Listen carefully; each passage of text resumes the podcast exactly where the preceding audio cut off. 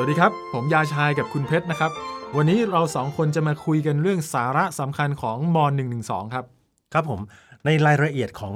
กฎหมายมาตรา1นึเนี่ยครับผมอยากให้คุณยาชัยช่วยอธิบายนิดนึงก่อนว่ามาตรา1นึสาระสำคัญของมันคืออะไรฮะได้ครับ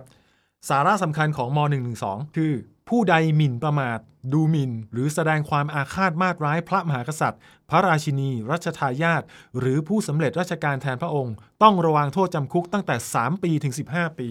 ขั้นต่ำมัน 3 ปีเลยเหรอครับ มันไม่เยอะเกินไปเหรอครับ เห็นเขาเรียกร้องว่าลดขั้นต่ำได้ไหมลดเพื่ออะไระครับ มันไม่ใช่ต่อรองซื้อขายของนะครับ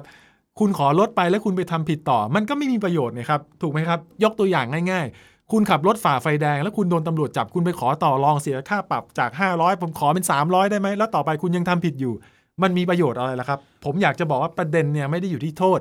ประเด็นอยู่ที่ว่าคุณจะทำผิดอีกหรือเปล่า เพราะฉะนั้นประเด็นมันคือ คุณทำผิดก็ต้องได้รับโทษตามกฎหมาย ครับ ไม่ใช่ว่าจะไปขอต่อรองลดโน่นนี่นั่นเพื่อให้มันเบาลงแล้วแล้วคุณยังการันตีไม่ได้ว่าคุณจะทำผิดอีกหรือเปล่า มาตรา 112 เนี่ยคุ้มครองเฉพาะพระมหากษัตริย์ พระราชินีรัชทายาทแล้วก็ตำแหน่งผู้สำเร็จราชการแทนพระองค์ ใช่ครับ คุ้มครอง 4ตำแหน่งครับ แต่ในปัจจุบันประเทศไทยตำแหน่งดังกล่าวนี้มี 3 บุคคลนะครับ เพราะว่ายังไม่ได้แต่งตั้งรัชทายาทแล้วอย่างนี้ที่เขาแย้งๆกันมาเขาบอกว่าทำไมไม่ใช้มาตราเดียวกันกับประชาชนทั่วไป ทำไมต้องมีมาตรา 112 ด้วยอยากให้ยกเลิกไปเลยอย่างเงี้ยเขาบอกว่าคนต้องเท่ากัน คนเท่ากันครับ แต่ความสำคัญน่ะไม่เท่ากัน กฎหมายเขาถึงระบุไงครับว่ามุ่งคุ้มครองตำแหน่งถูกไหมครับ คุณดูสอสอยังมีเอกสิทธิ์คุ้มครองเลยถูกไหมฮะพระมหากษัตริย์พระราชินีรัชทายาทผู้สำเร็จราชการก็ถือเป็นตำแหน่ง คุณดูอย่างประมุขของสหรัฐอเมริกาถูกไหมครับโจไบเดนมีความสำคัญเท่ากับคุณไหมล่ะครับอะถ้างั้นผมอยากขอย้อนไปที่เรื่องการดูหมิ่นหมิ่นประมาทอาฆาตมาตร้าย เราอยากให้อธิบายกันสักนิดหนึ่งว่า มันต่างกันยังไง การดูหมิ่นหมิ่นประมาทก็คือการกระทำที่เป็นการกล่าวหาดูถูกเหยียดหยามคนอื่นนะครับทำให้เกิดความอับอาย เสื่อมเสียต่อหน้าที่การงานและชื่อเสียงนะครับ รวมไปถึงพฤติกรรมที่จงใจให้เกิดอันตราย หรือความเสียหายแก่บุคคลอื่น ไม่ว่าจะเป็นทั้งการกระทำคำพูดการพิมพ์หรืออะไรก็แล้วแต่ ทั้งหมดทั้งมวลเนี่ยมันก็คือการดูหมิ่นหมิ่นประมาทอาฆาตมาตร้ายครับอืม ถ้างั้นผมว่าเราลองมายกตัวอย่างกันนะ เอาให้ชัดๆไปเลยดีกว่าครับว่าอะไรคือดูหมิ่นหมิ่นประมาทหรือว่าอาฆาตมาตร้าย เอางี้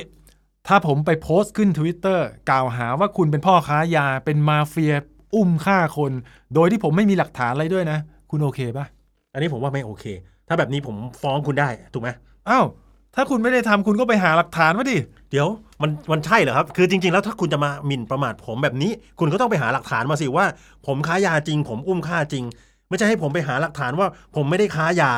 ผมว่ามันไม่แฟร์นะใช่ไหมครับ การกล่าวหาแบบนี้มันไม่แฟร์แล้วถ้าผมโพสต์ต่อนะ ว่าถ้าผมมีอำนาจเมื่อไหร่นะ ผมจะจับคุณไปรมแก๊สไอ้แบบเนี้ยมันคืออาฆาตมาดร้ายอะไรอย่างนี้ทำไมผมเห็นนักวิชาการเขาสามารถที่จะพูดอะไรที่มันสุ่มเสี่ยงมาตรา 112 ได้โดยที่ไม่โดนดำเนินคดีอะคือพวกนักวิชาการหรือว่านักการเมืองบางคนพวกเนี้ย เขาออกมาวิจารณ์สถาบันในทางเสียหาย แต่เขารู้ไงครับว่าเขาควรจะพูดได้แค่ไหน เขารู้ว่าระดับไหนถึงจะยังอยู่ในขอบเขตที่จะไม่ผิดกฎหมาย แต่คุณรู้ไหมครับไอการวิจารณ์กับคำพูดของพวกนี้มันกลับไปปลุกเล้า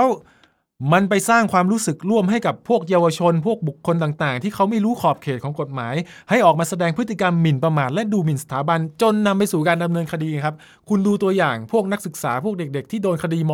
.112 พวกนี้เขาไม่รู้ขอบเขตของกฎหมายนะครับ จนเขาพูดเลยขอบเขต จนสุดท้ายถูกจับ แล้วพวกนักวิชาการพวกนักการเมืองพวกนั้นเป็นไงครับ รอดอ่าแล้วเขาก็เอามาแห่กันใช่ไหมครับว่ารัฐทำนิติสงครามกับประชาชน คือเอาคดีที่เด็ก ๆ โดนมาตรา1นึเนี่ยมาบอกว่า รัฐพยายามจะปิดปากประชาชนไม่ให้พูดความจริง แล้วที่พูดกันทุกวันนี้มันมีความจริงอะครับ คุณดูแฮชแท็กสาวน่านเงี้ยแฮชแท็กแอร์ไม่เย็นเงี้ยเชื่อกันเข้าไปได้ยังไงอะสุดท้ายมันก็ไม่ใช่ความจริงใช่ไหมครับ เพราะฉะนั้นเนี่ยอย่างโง่ เอ๊ะอันนี้มันหมิ่นประมาทหรือเปล่าครับ ผมไม่ได้ว่าใครนี่ ผมแค่เตือน เพราะเขาแค่หลอกให้คุณพูด เขาหลอกให้คุณแสดงออกจนผิดกฎหมายอะแล้วที่เขาบอกว่าลองยกเลิกม .112 ดูสิ เดี๋ยวจะเล่าให้ฟัง นี่ขนาดไม่ยกเลิกนะครับ ยังพูดกันขนาดนี้